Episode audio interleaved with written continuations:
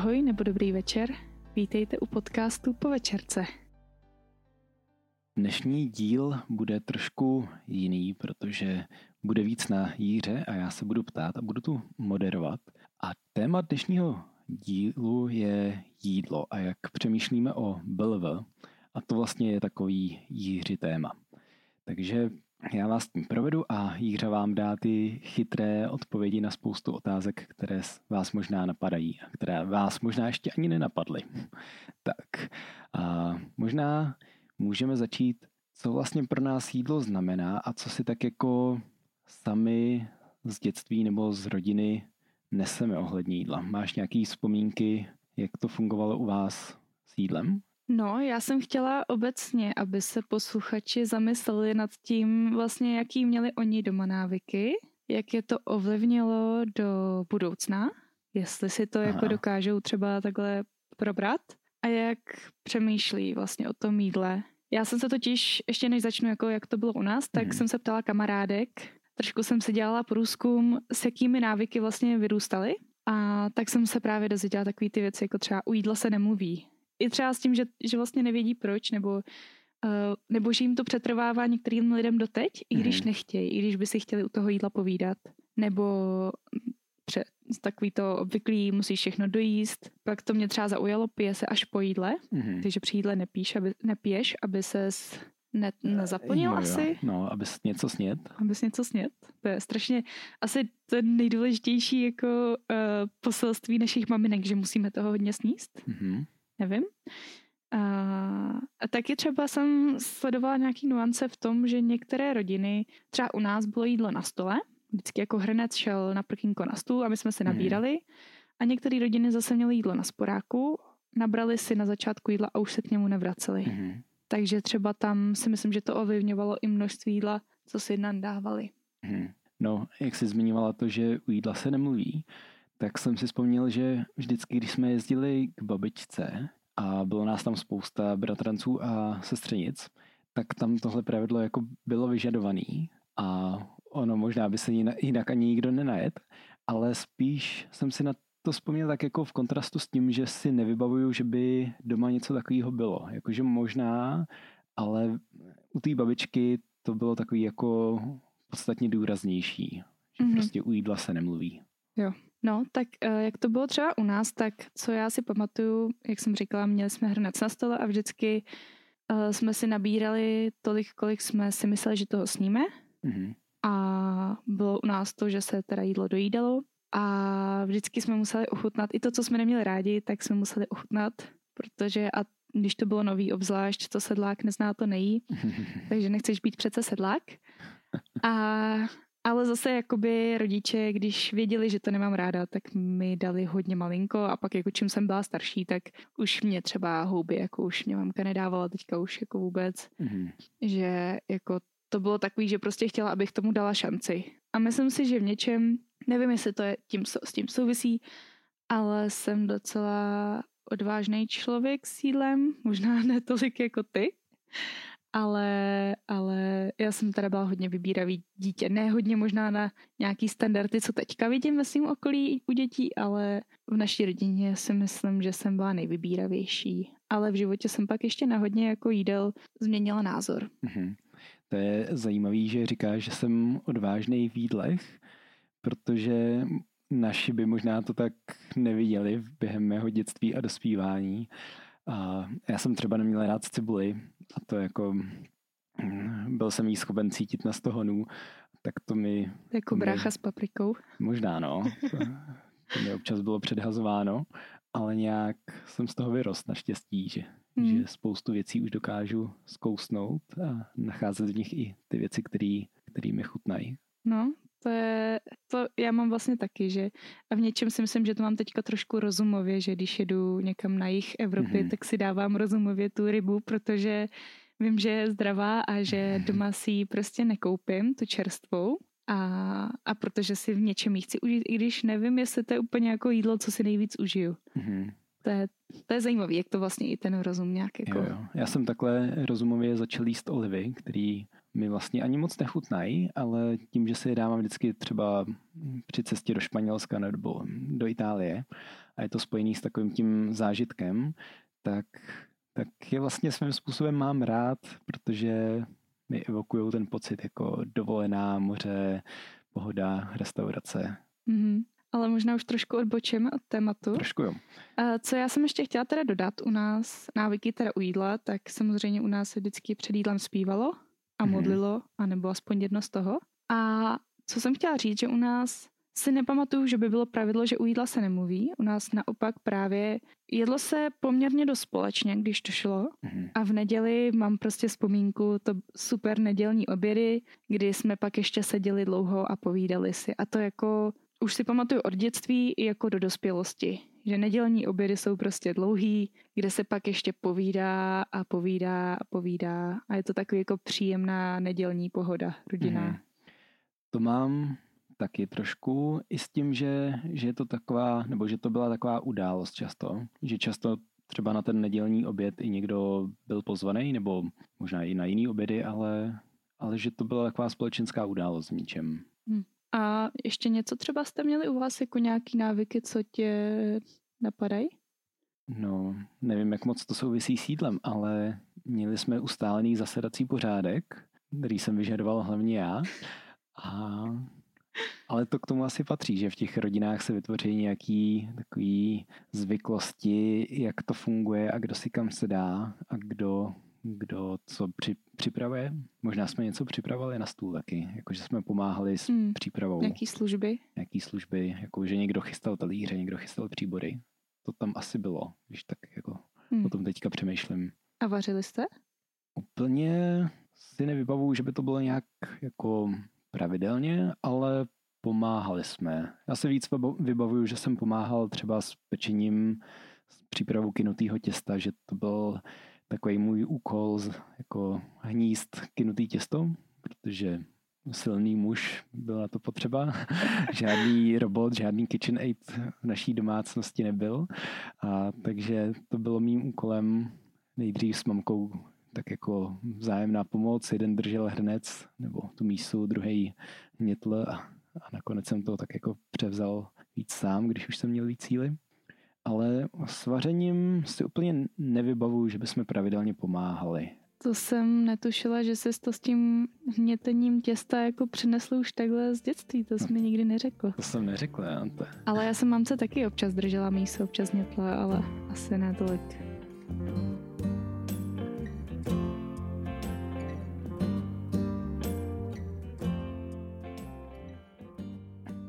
Ono, téma jídlo možná není to, co si člověk spojí úplně v první řadě s výchovou a možná se o jídle nebo o tom, jak vlastně učit děti jíst, nedočtete ani ve většině příruček. Jak my jsme se vlastně dostali k tomu, že, že to pro nás ve výchově důležitý je? Co byla tvoje taková cesta? Já myslím, že jsem už to tady zmiňovala v tom podcastu o výchově možná, že jsem, myslím si, že to začalo na Instagramu uh, Instagram plná, uh, síť plná informací, že jo? A že jsem tam sledovala vůbec nevím, jak jsem na to narazila. Na jednu američanku, která hodně řešila uh, téma vybíravých dětí, picky eaters. Hmm. A ona sama má vybíravý děti a to je hodně zajímavý téma pro mě. Vlastně obecně, jak se k tomu ty děti můžou dostat, ale pak i mě zaj- vždycky bavilo sledovat, jaký jsou strategie, jak těm dětem hmm. pomoct. Vyloženě jako nebát se těch jídel, jo? že tam to je už na úrovni, že to dítě uh, se nedotkne jídla, kde se třeba dotýkají ty jednotlivé položky, nebo je v hmm. tom něco, jako ty třeba nemáš rád ve vajíčku cibulku, mm. tak jako to dítě by řeklo to nejím, jo, nebo něco tam je a nedokáže si to oddělit, takže různé mm. strategie. A takže jsem vlastně nad tím začala přemýšlet, pak jsem začala sledovat další účet a jak se to nějak blížilo k tomu, že Joel měl začínat že jo, pevnou stravu, příkrmy, tak jsme se o tom bavili a mm-hmm. mně bylo jasný, že chci jít stylem baby led weaning, bylo a že mu v tom chci dát hodně autonomie, že i v přístupu jako ve výchově, tím, že um, tím, že hodně ho necháváme, já nevím, jestli to řeknu dobře, že ho necháváme tak jako vyrůstat, aby on sám ty věci zažíval mm. a necpeme mu ty věci, tak mě do toho strašně nesedělo to, že bychom mu žičkou dávali nějaký pyréčko. Mm-hmm. Ale to není všechno. Já taky jsem vlastně v tomhle tom strašně líná a nechtěla jsem žádný věci vařit a mixovat a strašně mě tady ta jakoby část nelákala. Úplně jako fakt jsem to nechtěla dělat. Mm-hmm. Z lenosti a i jakoby přišlo mi to zajímavý. A ono vlastně i Joel už nějakou dobu s náma seděl u jídla, nebo ležel mm-hmm. na takový sedačce lehátku a sledoval nás, že jo, a pak se pomalu začal potom natahovat, takže ono bylo trošku podle mě i jasný, že nevíme, jestli by si tu lžičku nechal dát do pusy, protože on to všechno chtěl brát do ruky. Mm-hmm. Ty už to možná trošku nakousla, ale nevím, jestli to bylo úplně jasný pro někoho, kdo o vůbec nic neslyšel. Co to teda vlastně je a co, v čem se to liší od takového toho strkám dítěti, pirečko, naložit se do pusy, i když se brání sebe víc? Nevím, jestli to řeknu úplně dobře, protože uh, se na to i názory občas slyšejí a nevím, jestli mám přesně tu správnou definici, ale v zásadě já bych řekla, že BLV je jídlo, kde uh, to dítě se v podstatě krmí samo a může si vlastně říct, kolik toho sní, uh, co sní a takže se vlastně to jídlo od začátku přizpůsobuje tak, že si ho může vzít do ručičky, může ho nějak ožužlávat, tomu je i přizpůsobený vlastně podávání, aby to bylo bezpečné, aby se tím mm. nezadusilo. To dítě se učí vlastně překonávat ten dávící reflex a všechno mělo by u toho sedět. Jsou k tomu různý pravidla, ale mm. myslím si, a tady v tom se nejsem úplně jistá, jsou tam i možnosti právě krmení lžičkou, ale to myslím, že úplně do blovu nepatří, ale to mi přišlo i zajímavý, že můžeš to dítě krmit lžičkou, ale je to tak, že to dítě jasně ti dává najevo, jestli ještě chce, že to není takový to ještě jednu mhm. lžičku nebo letadílko do pusy, jo? že prostě yeah. je to, oni tomu říkají responsive feeding, mm. že vlastně sleduješ, jestli to dítě ještě chce, nějak jakoby na tebe reaguje, ale to bylo je vloženě v tom, že to dítě si, si tu lžičku odcá samo, což nám vlastně tak nějak jako vyhovovalo a Joel na to šel, no, jeho to hodně zajímalo. Mm. Mě by ale zajímalo vlastně, co jsi o tom myslel ty, když já jsem s tím přišla, že ty jsi jako s tím souhlasil a moc si to neměl podle mě nastudovaný. Já jsem asi chápal takovou jako hlavní myšlenku, že to dítě by si mělo jídlo objevovat samo a nějak by si mělo samo i určovat, co si strčí do pusy, co vyplivne, když je to horký nebo když se tím dáví. A Nikdy se mi úplně nelíbil ten styl krmení, kdy vlastně s tím dítětem se musí zápasit, aby do něj člověk něco dostal. Takže v tom mi bylo, bylo hrozně blízký, že tam jasně byly nějaký nároky na rodiče, jako že to jídlo musí dobře připravit, aby bylo bezpečný, aby se dítě nemohlo zadusit a tak. Ale zároveň rodič nepřebíral zodpovědnost za to, jako že to dítě vlastně něco si do té pusty strčí a že něco bude jíst. Že tahle ta jakoby autonomie se dítěti nechávala. A to mi, to mi přišlo sympatický. A ještě mi pořád na nástěnce vysí seznam, co, co dělat, jako jak správně dělat BLV. A tam občas nakouknu tam vlastně, jak si řekl, že jo, to dítě má nějakou zodpovědnost něčem, nebo má nějakou pravomoc mm-hmm. toho, že se krmí samo. A vlastně to je to, co já jsem si nějak srovnala, v čem jsem se vlastně inspirovala a podle čeho bych řekla, že teďka už i jedeme, mm-hmm. že samozřejmě to dítě se nějak vyvíjí, ale že vlastně my rozhodujeme, kdy to jídlo bude a co mu nabídneme. Mm-hmm. Takže teďka vlastně, když už není i kojený, když už vím, že on tomu rozumí, když si začal v fuzovkách i vymýšlet občas, že třeba nějaký jídlo nejí nebo má nějaký preference, tak už jsme zavedli to, že to jídlo samozřejmě občas beru nějaký jeho impulzy, když má, když chce jíst svačinu a já nemám vůbec nic proti tomu, aby byla dřív, tak nemáme nějaký stanovený čas, ale obecně třeba máme čas večeře, že jo, takže my rozhodujeme, kdy to jídlo bude a co mu nabídneme, ale on si vybírá, co z toho jídla sní vlastně a kolik toho sní. Hmm. Možná by některé posluchače mohlo zajímat, když jsme vlastně s Vilem začínali, když nám začínali jíst, jak to vlastně vypadalo, jak, jak člověk vlastně začne, nebo co, co byly naše takové první zkušenosti s, s BLV. No, člověk začne s velkým nepořádkem, ne? Už jsme teda řekli, že jo, nám ještě tak jako ležel v takový, jak to nazvat, takový sedačce. Takovým lehátku na jídelní židli A to bychom úplně neměli říkat, protože to není doporučováno. Vlastně dítě u by mělo sedět v příjmeně. Což je ale, ale problém. Což je problém, protože v šesti měsících většinou dítě ještě nesedí. Až šest měsíců je ten čas, kdy většinou kdy nejdřív se začíná. by si měl začít. Já bych no. třeba začala i na sedmi, ale on fakt už, já vím, to bylo nějak týden nebo dva mm-hmm. před jeho šestým měsícem, on už se nám potom jídla hodně natahoval, viděl nás a chtěl mm-hmm. jíst. Takže my jsme mu dali, ale já si myslím, že to vůbec nevadilo, protože my jsme mu dali ožužlávat nějaký střed ananasu mm. nebo něco jako, co ani nemohl ukousnout. Takže vlastně nevadilo, že u toho ležel, že jsme mu dali toho, jo. pak jsme mu dali mangovou pecku. To jsou takové věci, kde si to dítě začne mapovat tu pusu. Mm. Takže jen pro upřesnění s tím ležením je problém, že pak asi tak snadno nevydáví ty věci a mohl, Nevydáví by ty věci, mohl by se zadusit. Je to nebezpečný. A když to dítě nesedí, tak vlastně můžete ho držet v takovým jako klokánku. To si, když tak mm. můžete vygooglit. Může ho mít člověk na klíně. Tam je pak zase nevýhoda, že to dítě, pokud s ním jí jenom jeden člověk, tak nevidí toho člověka jaký. Mm. A mhm. my v tom jsme docela jako vnímali, že je to důležitý, aby s náma stoloval, mm. že, jo? Že, že vidí ten příklad. Mm-hmm. Na to jsme hodně dbali. A s tím sezením tam je ještě asi takový kulturní rozdíl, že, že Belville přichází z Ameriky, nebo asi hádám, jo. je to takový americký trend a tam to s tím posazováním dětí mají trošku jinak. To je pravda, tam už děti vlastně v Čechách se jede, vlastně doporučováno fyzioterapeuty je, že to dítě se má do toho sedu dostat samo a do té doby ho nemáš posazovat a vlastně to dítě si sedne třeba během uh, mezi 8. a 9. měsícem, ale v Americe už ty děti posa- posazují, já nevím, od třetího měsíce. Mm-hmm. Pro ně to je prostě nějaká dovednost, do které je dovedou. Takže je to trošku v tomhle tom fakt jiný, že tam ty šesti, šestiměsíční děti sedí podle mě nepevně. Mm-hmm. A v něčem jako nezdravě? Nezdravě možná, pohled náš český teda, Aha. evropský, ale asi sedějí v něčem dřív, no. Takže my jsme museli trošku tak jako jít cestou kompromisu, že jsme ho ani nechtěli nutit sedět, a zároveň jsme chtěli, aby už měl možnost něco takhle jako ochutnávat. Jo.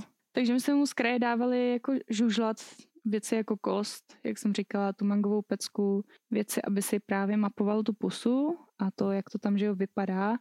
Mm. A vím, že pak on začal se na tom lehátku, jako že se tak tam tak jako by sedl předklonil. Nevím, mm. jestli to pamatuješ. A s tím vlastně tak jedl. A, a tím, a tady to nějaký fyzioterapeut by možná s náma nesouhlasil a já si říkám, člověk nemůže dělat všechno stoprocentně dobře. Takže v tomhle tomu jsme udělali kompromis, že jsme dali trošku to jídlo nad tu fyzioterapii v tom, že on trošku seděl dřív, než by měl sedět. Ale já jsem si říkala, vždycky je to tak na 15 minut a vzali jsme to tak, že mu to neoblíží. A určitě to nebylo třikrát denně, myslím, že z kraje. Mm. Že jsme se snažili nějak obědy, no, jedno, jedno jídlo nebo večeře. Mm. Takže tak různě zkoušel třeba ty měkký jídla jako batát, dýně to byl zrovna podzim. Mm. A různě mango, ovoce.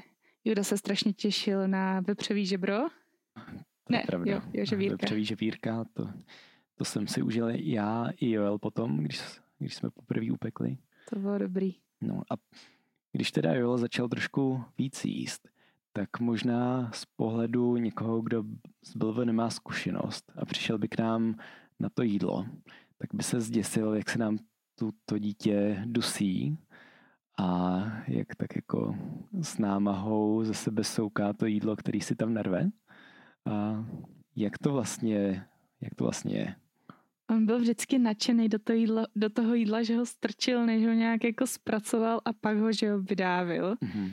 Což dávení uh, trošku takový jako asi podobný zvracení, ne? Jen, jen to ještě nedojde úplně dolů. Mm-hmm. Tak dávení je hodně obvyklá věc u malých dětí. Mají ten dávivý reflex právě kvůli tomu, kdyby něco spolkli nebezpečného. A zkrátka to dělají ty děti hodně, než se to tam vlastně nějak potlačí ten reflex. I když já si myslím, že do teďka někdy ještě, když jí fakt rychle, tak něco vyrábí. Mm. Ale, ale je to občas fakt děsivý, protože ono to dítě úplně zavře oči, já nevím, tak... Trošku zrudné. Trošku zrudné a pak, pak tomu dělá takový zvuk a vyplivne tu velkou těstovinu nebo něco, že jo. Takže, takže to bylo docela uh, možná vtipný, ale trošku občas děsivý. Já tím, že jsem měla nasledovaný videa, já jsem si i koupila kurz od vlastně, co jsem tak jako sledovala, jak jsem si koupila kurz takovou sadu materiálů, kde jsem se dívala i na videa, takže už jsem to měla dost nakoukaný a nějak mě to už tolik neděsilo. Vždycky jsem se jenom bála, aby se nedusil. Hmm. Tam jsme byli připraveni na chmat vypuzovací. Aha. Naštěstí jsme ho nikdy nemuseli použít, ale... No ale párkrát už jsem ho jako držela, že ho Aha. fláknu, ale vlastně to bylo pak zbytečný. Ale jako rodiče s prvním dítětem, tak i když jsme věděli, že to dávání prostě může vypadat takhle děsivě, tak to pro nás stejně bylo často, často intenzivní zážitek, který jako nevěděli jsme, jestli už teď je ten moment, kdy ho máme zachraňovat, kdy už se dusí, nebo kdy je to ještě v pohodě. Je pravda, že člověk musí potlačit ten první reflex jít a to dítě fláknout dozad. Mm-hmm. Protože v něčem ono to vypadá, že se dusí, a nebo ty vlastně nevíš, že ono se s tím vypořádá samo. Takže mm-hmm. vím, že jednou jsem jako tak vstala, dala za něj ruku a stihl, stihl to jako vydávit mm. a já mhm. jsem se stihla uklidnit. Takže někdo, někdo to někde popisoval, že musíš být ve vzdálenosti, jako když to dítě fotíš. Jakože dáváš pozor a jsi blízko natolik, abys u toho, jako když jí, jsi blízko natolik, abys ho mohl když tak zachránit, mm. kdyby se dusilo, ale jsi dostatečně daleko, abys mu nestihl zasahovat do toho jídla, když to není potřeba. Takže právě žádný strkání prstů do pusy, to je úplně to nejhorší, jo? nebo, mm. nebo bouchání dozad nebo tak. Ne. A vlastně my jsme ho pak vždycky docela jako pochválili, že, že to hezky vydávil, že si s tím poradil. Vlastně mm-hmm. i mhm. plivání je docela dobrá vlastnost nebo dobrá dovednost, což lidi říkají, to dítě mi to plive, ale oni to potřebují vlastně a je to důležitá dovednost, no, co ty mm-hmm. děti mají. To mi přijde, že se pak i osvědčilo, když už Joel dostával nějaký třeba teplejší věci, že něco horkého si nedrží v puse, ale vyplivne to. Pokud teda zrovna nemá takový hlad, že do sebe rve všechno.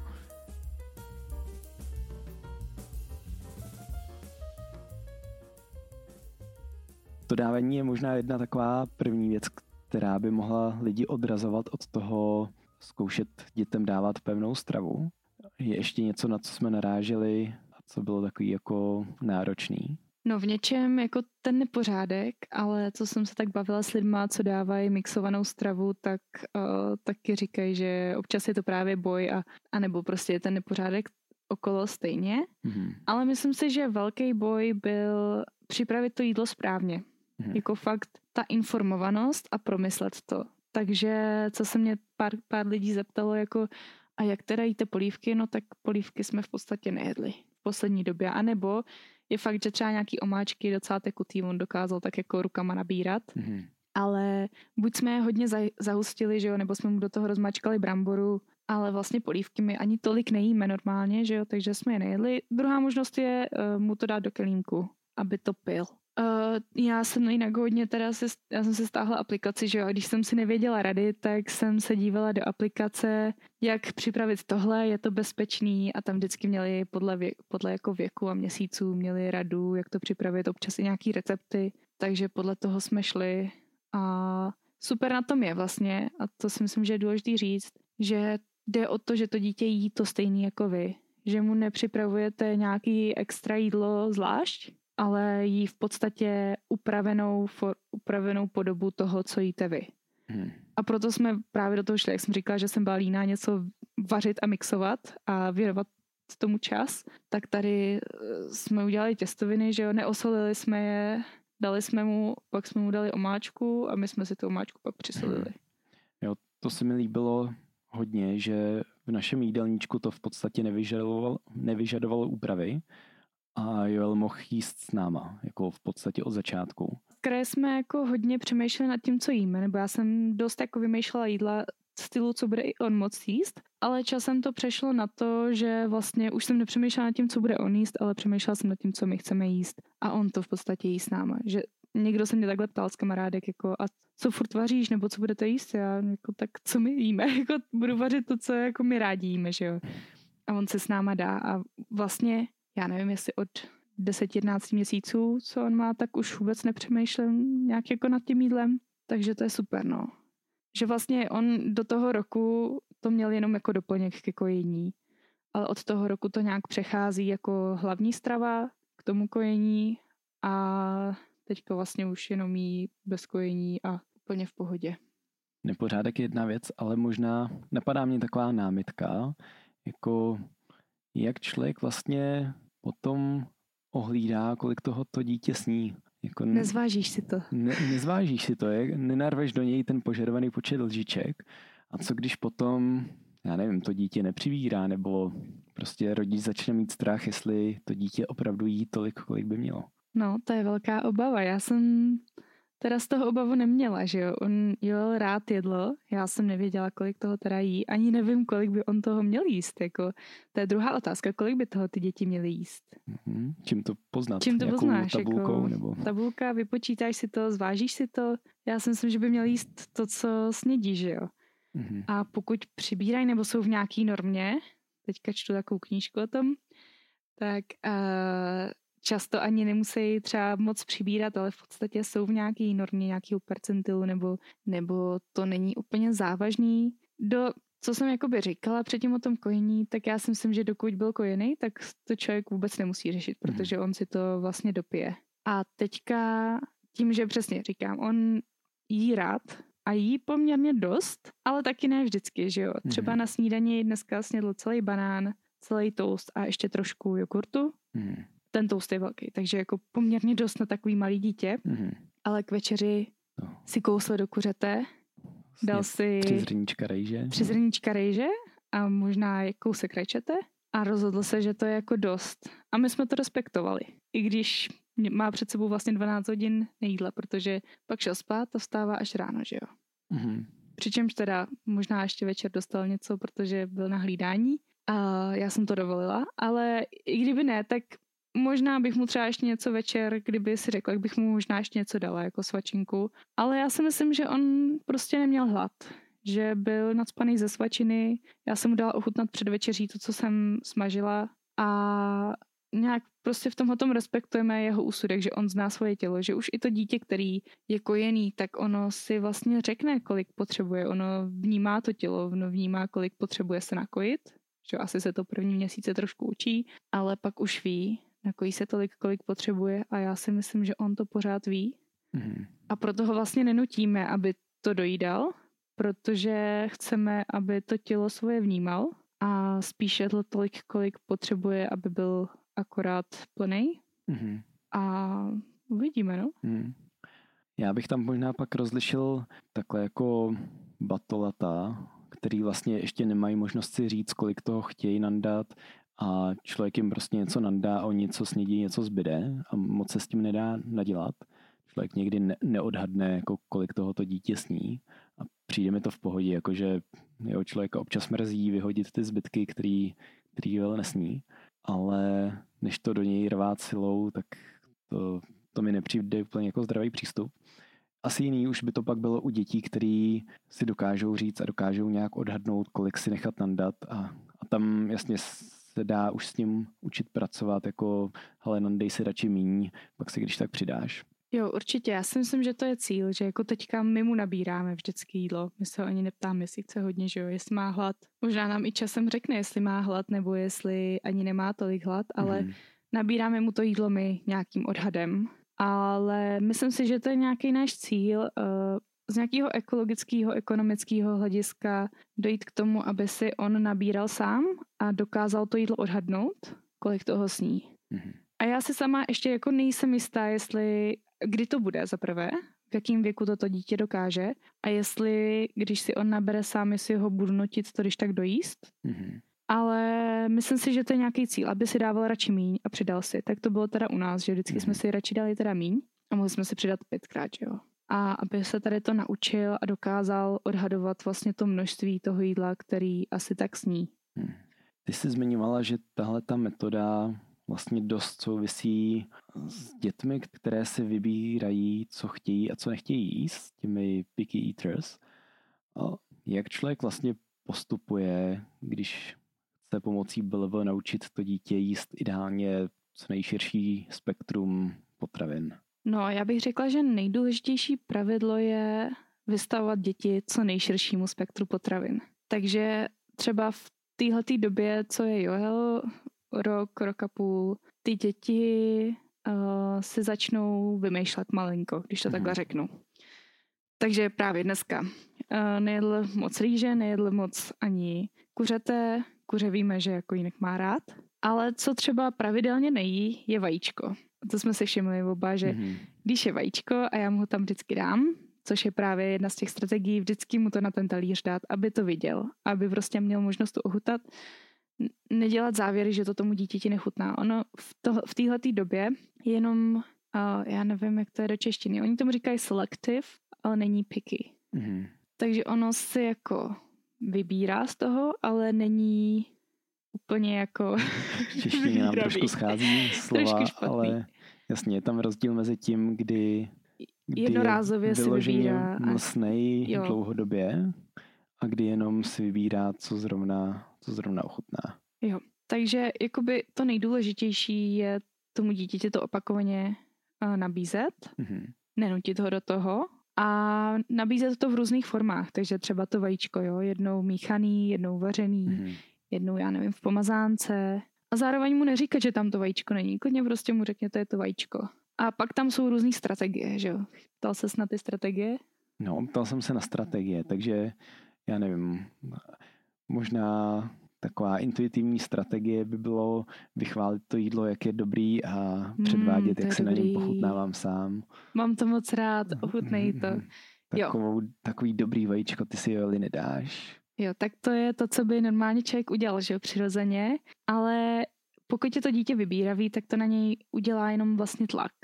Bude to na něj tlačit, že to má ochutnat a pokud už to dítě je v nějakým jako stavu té vybíravosti, tak to může naopak v něm vytvořit trošku jako odpor. Mm-hmm.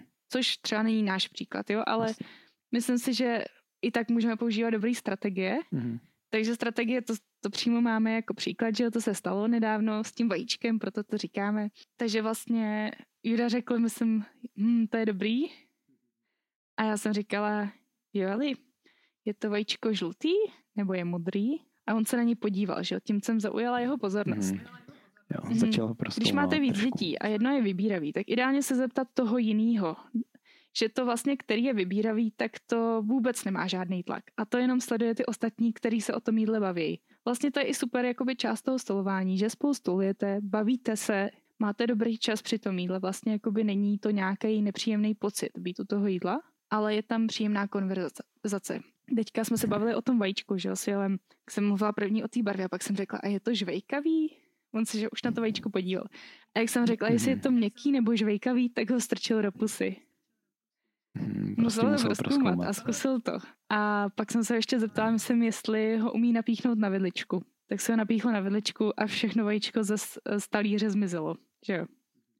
A měl ho tam mhm. malinko, protože já jsem ho původně dala víc a pak jsem si říkala, on ho normálně nejí, dám ho tam malinko míň, ať to není úplně děsivý. A pak jsme vlastně zkusili tady tu strategii a všechno to snědl, takže to bylo super. Mm. Podobnou vlastně strategii jsme dělali s okurkou, protože nějaký jako nejedl poslední dobou. On má strašně moc rád rajčata a okurku nejedl, takže to jsem, tam je úplně super strategie, jako hele jo, ale koukej, tahle ta okurka křupe a teďka prostě si ji dáš mezi zuby a křupneš s otevřenou pusou, že aby to pořádně křuplo.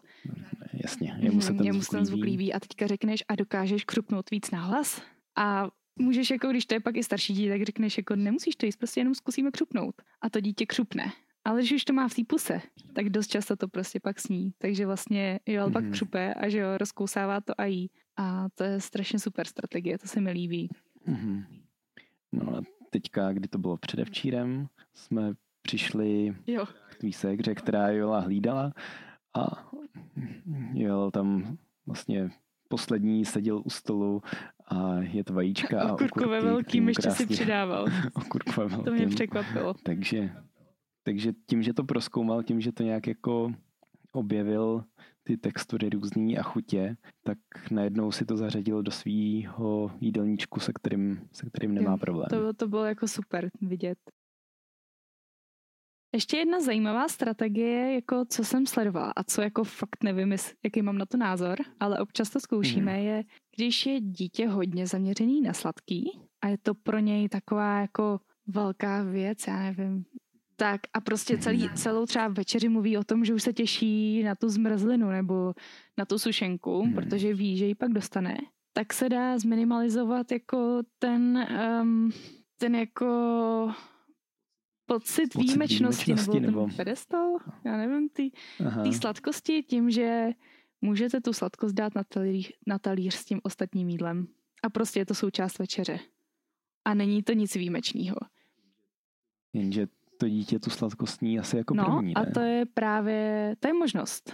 A to je docela zajímavé, protože tady to si myslím, že je hodně kontroverzní věc pro mnoho lidí. A třeba to dítě sní tu sušenku jako první, ale zase na jednou stranu vy můžete limitovat množství té sušenky.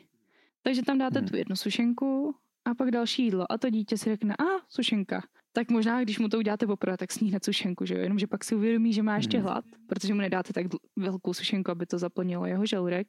Jasně. A sní další večeři a jako dobrý a třeba už se pak nebude ptát. Nebo když se zeptáte, tak řeknete, to je všechno, co je dneska na menu. To občas říkáme, hmm. jo, To je všechno, co je dneska k večeři. Zase třeba zítra. Další reči, Další už, ne. už nebude. To jsou... to, to... Málo kdy máme nějaký jako scény během jako... jídla, ale když už je scéna, tak je to většinou kvůli tomu, jako že další hrajče, ale už ty jo. fakt nedáme. Tohle Jsme už stačilo, rodiče. už to šestý rajče ne. takže u nás se musí zakazovat mm. zelenina. No, takže s tady, tím, s tady tou sladkostí, ale už jsme to v podstatě určitým způsobem i zkusili u Joela.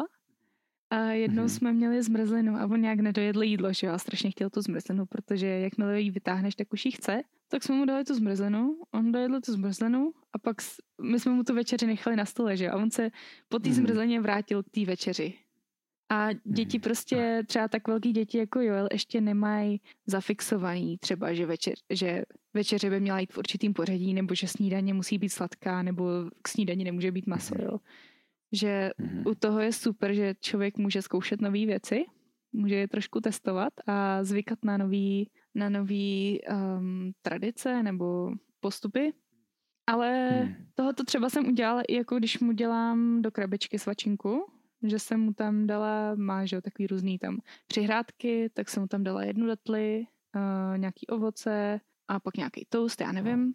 A úplně jsem jako čekala, čím začne, tak samozřejmě začal s tou datlí. Ona za prvé jako on ji nedostává často, takže něco novýho, je to sladký, možná si vzpomněl, že už to někdy měl, že to bylo dobrý, ale tak jako postupně se propracoval vlastně ke všemu. Takže když člověk to nějak jako tou, tím množstvím nepřežené a dá tomu dítěti svobodu a tím pádem jako to dítě se nedožaduje té sušenky, ale má jí tam prostě jako normální věc, tak v některých případech to může fungovat. Jako neříkám, že to je úplně pro všechny. Myslím si, že si to člověk musí sám vybrat nebo sám vyzkoušet, ale mně tohoto přijde hodně zajímavý a kdyby jsme došli do bodu, že jako naše děti budou strašně jako skákat po sladký a budou to vyžadovat a budou už při třeba takhle otravovat, to bych možná měla udělat ve škole s iPadama. Protože oni přijdou do třídy a hned se mě ptají na iPady, tak zač- budeme začínat iPadama. Jen pak je těžký hmm. přejít na to ostatní. No nic, to jsem odbočila. Takže to je taková jedna z těch strategií, která mě hodně zaujala a pro některé rodiny může fungovat, ale nemusí fungovat pro všechny. Mně se ale ještě teda hodně líbí ta věta jako to je všechno, co je dneska k večeři. Že když to dítě mhm. řekne uh, můžu, já, já nevím, jak bych strašně chtěl třeba to rajče a rajče není k večeři, mm. tak já nemusím říct ne, ale já mu říct jo, tak můžeme ho dát zítra na oběd. Jo, za prvé mm. neříkáš pořád ne, ale říkáš uh, dneska to, co je na menu, tak to je na stole, rajče můžeme dát zítra. A nebo to stejný s tou mm. sušenkou. Dneska na menu uh, máme, já nevím, jabko, ale můžeme mm-hmm. někdy jindy zařadit sušenku. A tím mhm. pádem to není něco nedosažitelného, ale ty dáš hranice, že teďka to nebude.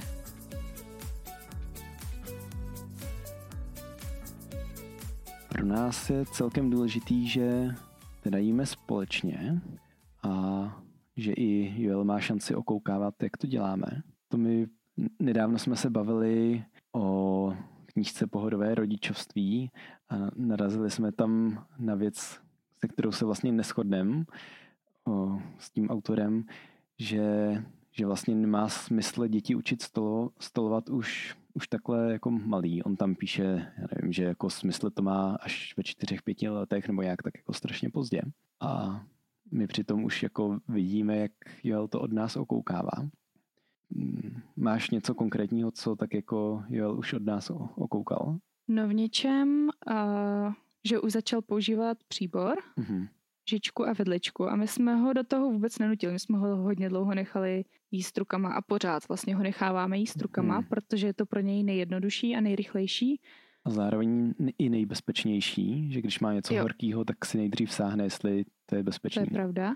Ale postupně jako na to přichází, že si bere tu žičku do ruky, že si bere tu vidličku do ruky, někdy s ní dělá hezký zvuky, Mhm. takže mu ji pak bereme. A vlastně teďka jsme přešli už i na skleničku. Aha. To třeba se musím přiznat, že v BLV ideálně by skleničku měl od 6 měsíců, kterou jsme mu teda i dávali z kraje, ale pak jsme na to úplně neměli nervy, Aha. Protože to tak člověk musí jako hodně intenzivně hlídat, jak to dítě pije, jestli to někam nehodí na zem. Vždycky se tak jako celý polil, takže jsme ho Ano, museli no, pak no. převlíkat, to jsme teda vlastně převlíkali i tak, ale O několik skleníček jsme přišli. o Protože... několik skleniček jsme přišli, takže jsme skleničky trošku vyřadili a počkali vlastně a teďka jsme je znova zařadili. Mhm. Trošku impuls byli moji rodiče, když tu byli, tak mluvili o tom, jak ta sklenička je důležitá pro rozvoj jako řeči, že, že vlastně člověk musí nějak naformovat hrty, aby tu tam skleničku dobře přiložil, aby mu to neteklo všude. To nevím ani, jestli jsem ti říkal. To jsi mi neříkal, ale já to znám, právě mnoho logopedů to takhle zmiňuje, že strašně nemají rádi ty lahvičky a brčka. A když brčka, tak by měly jít jenom vlastně před ty zuby, myslím. Mhm.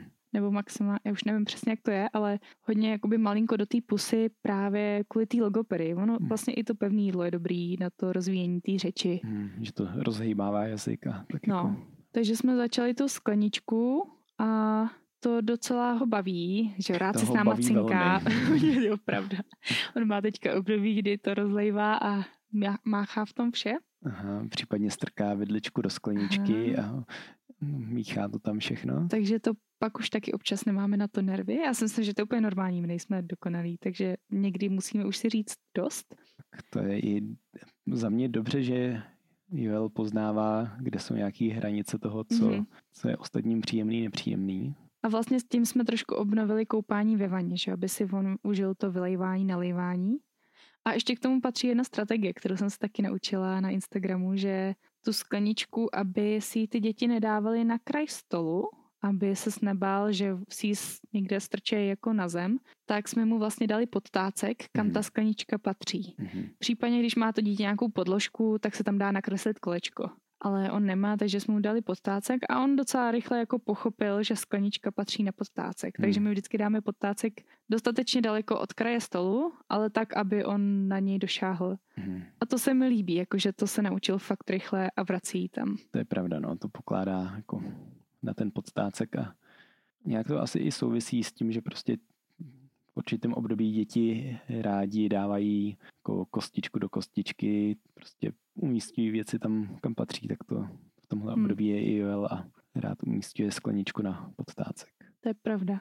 Ale ty se mě ptal na to, jak se Joel, jak se inspiroval náma při stolování. Mhm. Ty máš nějakou myšlenku k tomu? Mám jednu, která úplně není zásadní, ale nesouvisí to úplně se stolováním, ale obecně s tím, jak jíme. My v zásadě me- nemáme problém dávat Jolevi ochutnávat cokoliv. Jako když si dáme nějakou sladkost tak a on o to projeví, projeví zájem, tak jako se rozdělíme. A co se mi hrozně líbilo, že občas on to po nás opakuje, že jako nám nabídne něco svýho, jestli teda nechcem ochutnat. My většinou ty oslintaný kousky něčeho odmítneme, ale je to takový jako milý, že i tím, že my mu ukazujeme, že o jídlo, o jídlo se dá dělit, takže on to pak zkouší dál. Tak to mě Mm. zaujalo. To je pravda. Jako je hodně věcí, co třeba ani nevíme, ale tak jako u stolu sedíme, on sedí u toho stejného stolu s náma, takže nějaké součástí toho jídla to si uvědomuje. A taky někdy, když si povídáme docela třeba živě ti něco vyprávím, Mhm. nějakou myšlenku, tak on začne do toho strašně něco vykládat občas. Mhm. Jako buď nás chce napodobit, nebo chce naši pozornost, protože já se do něčeho zaberu a točím se na tebe. Ale to mi přijde docela vtipný, to Aha. jako on pak chce vlastně s náma taky komunikovat. Mhm. Potom, co nevím, jestli je povahou, nebo i tím, že prostě sedíme v klidu u stolu, že Joel fakt nemá potřebu někam odbíhat, a prostě vydrží u jídla pomalu díl než my. Ano, ano, on většinou jí z nás všech jako nejdíl. I když teďka už je schopen se říct, že už jako dojedl a Jo. chce jít. Jo. Což je zajímavý pak, když se ocitne nějaký jako dětský společnosti a jí se tam, tak Joel je prostě ten, kdo sedí u jídla a je tam od začátku do konce a jí a jí a jí a mezi tím ty ostatní děti dost často někde pobíhají nebo prostě se k tomu jídlu vracejí a tak jako s ním různě chodějí, tak to Jola nenapadne, ten prostě si sedne a jí. Jo. Je to fakt možná i povahou a, a že má rád jídlo, ale on to má jako požitek. Hmm. Ale my jako taky máme jídlo strašně rádi a to do něj tak jako vkládáme, že jo, že ho učíme jíst dobré věci, učíme ho parmazán, ten miluje jako a, a kupu dalších věcí. Ale co mi ještě přijde zajímavé, co jsi říkala, že my se se vším vlastně dělíme, tak mně přijde strašně zajímavý, jak on chce všechno ochutnat, že jo, zmrzlinu, čokoládu, tak. Ale docela jako chápe, když na kafe a na alkohol mu řekneme, že ne. Hmm. Že jako možná na pití, možná tím, že to je pití, ale všechno fakt jako by se dožadoval, ale tady tomu vždycky řekneme ne, to není pro děti a to jako respektuje Hmm. tom tu hranici. Případně mu to zkusíme udělat nějak alternativně, jakože, nevím, I dětský drinčík. nějaký drinčík, taky dostane hezkou skleničku, taky dostane hezký brčko a chvilku si to užívá, pak s tím brčkem začne blbnout a je, zase o to přijde, ale to už, to už je jiná věc. Minule jsem dostal vynadáno, že jsem to moc rychle utnul a Jindřicha nedostala šanci se tak jako správně rozloučit a zakončit to. Takže teď to napravujeme. Dnešní díl na rozdíl od toho minulého bude mít důstojné zakončení. No já jsem ještě chtěla říct, že o jídle bychom se tady mohli bavit dlouho a že vidíš, jak jsem pookřála. Já jsem byla docela unavená a nevěděla jsem, jestli budu mít energii, ale jako jak jsme tady začali mluvit, tak jsem se úplně probrala. To jako, pokud nevíte, o čem se se mnou bavit, tak O jídle vždycky. jídlo, jídlo je jasný téma. Hmm. Takže my to tady asi budeme končit. Mhm. Jak jste slyšeli, Jíra se o jídle ráda baví, takže pokud je něco nejasného, nebo něco jsme nedov- nedovysvětlili, něco by vás zajímalo, tak určitě se ptejte. Určitě se ptejte, já jsem takový samostudovaný odborník. můžete psát na sociálních sítích, můžete psát eh, na Spotify se dá psát, můžete psát možná na blogu do nějakých komentářů, pokud Můžete je nás, můžete nás zastavit na ulici a něco nám říct. napsat mail a prostě kontakt na nás najdete. Určitě budeme rádi, když, když se na něco zeptáte nebo když jen vyjádříte, že, že vám něco bylo užitečného. Že jste si to poslechli a, a že jste si to poslechli. Samozřejmě budeme i rádi, pokud tenhle ten podcast pošlete dál, pokud máte kolem sebe některé rodiny, které by mohlo zajímat to, jak děti můžou jíst jinak, tak jim můžete navrhnout i tenhle díl podcastu. A ještě jsem chtěla dodat, že jsme začali, myslím, že do poznámek dávat uh, Mhm. zdroje, ze kterých čerpáme, takže nějaká čerpa knížky, takže to tady já jsem nebyla, schválně jsem nebyla konkrétní v tomhletom díle, protože jsem si říkala, že to stejně asi tam napíšeme všechno. Hodíme Takže pokud vás to zajímá, tak si to tam rozklikněte, přečtěte, Mhm. najděte. Zpětně jsme to doplnili i k předchozímu dílu podcastu, takže pokud jste to nezachytili přímo, z čeho jsme čerpali, tak to už najdete na blogu pod tím, pod tím dílem. A pokud chcete vědět, jak je hezký, tak nás pozvěte na oběd. Nebo se nechte pozvat k nám, to je taky možnost. Taky možnost. To vám i uvaříme. Tak, Tak jo. Tak to je od nás všechno. Přejeme hezký večer nebo cokoliv jiného, kdy zrovna posloucháte. Uslyšíme se zase u dalšího podcastu. Těšíme se. Čau. Čau.